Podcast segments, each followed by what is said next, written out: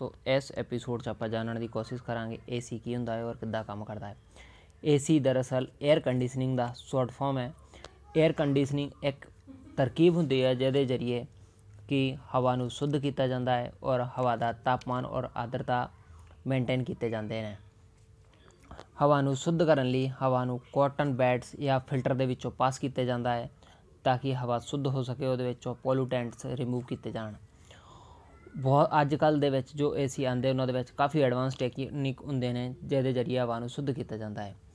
ਅੱਜ ਕੱਲ ਕਈ ਏਸੀ ਤੇ ਬੈਕਟੀਰੀਆ ਵਾਇਰਸ ਤੱਕ ਨੂੰ ਕਿਲ ਕਰ ਦਿੰਦੇ ਨੇ। ਹੁਣ ਗੱਲ ਕਰਦੇ ਹਾਂ ਕਿ ਟੈਂਪਰੇਚਰ ਔਰ ਆਰਦਰਤਾ ਕਿਸ ਤਰ੍ਹਾਂ ਮੇਨਟੇਨ ਕੀਤੇ ਜਾਂਦੇ ਨੇ। ਟੈਂਪਰੇਚਰ ਤਾਪਮਾਨ ਨੂੰ ਮੇਨਟੇਨ ਕਰਨ ਲਈ ਏਸੀ ਦੇ ਵਿੱਚ ਕੰਪਰੈਸਰ ਹੁੰਦਾ ਹੈ। ਕੰਪਰੈਸਰ ਦੇ ਵਿੱਚ ਕੂਲੈਂਟ ਹੁੰਦਾ ਹੈ। ਇਹ ਕੂਲੈਂਟ ਦਾ ਕੰਮ ਹੁੰਦਾ ਹੈ ਹਵਾ ਦੇ ਨੂੰ ਠੰਡੀ ਕਰਨ ਦਾ।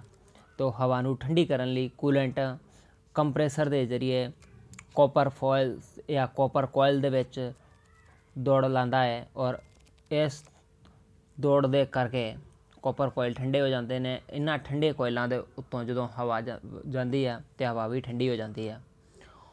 ਇਦਾਂ ਹੀ ਅਗਰ ਹਵਾ ਨੂੰ ਗਰਮ ਕਰਨਾ ਹੋਵੇ ਤੇ ਕੰਪਰੈਸਰ ਨੂੰ ਬੰਦ ਕਰ ਦਿੱਤਾ ਜਾਂਦਾ ਹੈ ਔਰ ਹਵਾ ਨੂੰ ਹੀਟਿੰਗ ਕੋਇਲ ਦੇ ਉੱਤੋਂ ਪਾਸ ਕੀਤਾ ਜਾਂਦਾ ਹੈ। ਹੀਟਿੰਗ ਕੋਇਲ ਦੇ ਉੱਤੋਂ ਜਦੋਂ ਹਵਾ ਪਾਸ ਹੁੰਦੀ ਆ ਤੇ ਹੀਟਿੰਗ ਕੋਇਲ ਗਰਮ ਹੋਣ ਦੇ ਕਰਕੇ ਹਵਾ ਵੀ ਗਰਮ ਹੋ ਜਾਂਦੀ ਹੈ ਇਦਾਂ ਹਵਾ ਦਾ ਟੈਂਪਰੇਚਰ ਆਪਣੀ ਮਰਜ਼ੀ ਦੇ ਹਿਸਾਬ ਨਾਲ ਆਪਾਂ ਸੈੱਟ ਕਰਕੇ ਉਨਾ ਟੈਂਪਰੇਚਰ ਪਾ ਸਕਦੇ ਹਾਂ ਹਿਊਮਿਡਿਟੀ ਜਾਂ ਆਰਦਰਤਾ ਨੂੰ ਮੇਨਟੇਨ ਕਰਨ ਲਈ ਅਗਰ ਆਰਦਰਤਾ ਘੱਟ ਹੈ ਤੇ ਹਵਾ ਦੇ ਉੱਤੇ ਪਾਣੀ ਦੀ ਸਪਰੇ ਕੀਤੀ ਜਾਂਦੀ ਹੈ ਤਾਂ ਕਿ ਹਵਾ ਦੀ ਆਰਦਰਤਾ ਵਧੀ ਜਾ, ਵਧਾਈ ਜਾ ਸਕੇ। ਇਦਾਂ ਹੀ ਅਗਰ ਹਵਾ ਆਦੀ ਆਦਰਤਾ ਜ਼ਿਆਦਾ ਹੈ ਤਾਂ ਉਹਨੂੰ ਘੱਟ ਵੀ ਕੀਤਾ ਜਾ ਸਕਦਾ ਹੈ।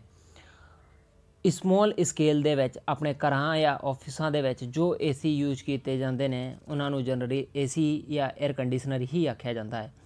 ਪਰ ਜੋ ਇੰਡਸਟਰੀ 'ਚ ਜਾਂ ਫਿਰ ਵੱਡੇ ਵੱਡੇ ਮੋਲਾਂ ਦੇ ਵਿੱਚ ਜੋ ਲਾਰਜ ਸਕੇਲ ਦੇ ਉੱਤੇ ਏਸੀ ਜਾਂ 에ਅਰ ਕੰਡੀਸ਼ਨਿੰਗ ਟੈਕਨੀਕ ਯੂਜ਼ ਕੀਤੀ ਜਾਂਦੀ ਹੈ, ਉਹਨੂੰ ਏਐਚਯੂ ਆਖਿਆ ਜਾਂਦਾ ਹੈ 에ਅਰ ਹੈਂਡਲਿੰਗ ਯੂਨਿਟ ਮਿਲਦੇ ਆ ਨਵੇਂ ਐਪੀਸੋਡ ਦੇ ਵਿੱਚ। ਨਵੇਂ ਐਪੀਸੋਡ 'ਚ ਆਪਾਂ ਜਾਣਾਂਗੇ ਕੁਝ ਨਵੀਂ ਜਾਣਕਾਰੀਆਂ। ਤਬ ਤੱਕ ਬਣੇ ਰਹੋ ਸਾਡੇ ਇਸ ਪੰਜਾਬੀ ਪੋਡਕਾਸਟ ਦੇ ਨਾਲ। ਧੰਨਵਾਦ ਇਸ ਐਪੀਸੋਡ ਨੂੰ ਸਬਸਕ੍ਰਾਈਬ ਕਰੋ ਔਰ ਜ਼ਿਆਦਾ ਤੋਂ ਜ਼ਿਆਦਾ ਲੋਕਾਂ ਨਾਲ ਸ਼ੇਅਰ ਕਰੋ।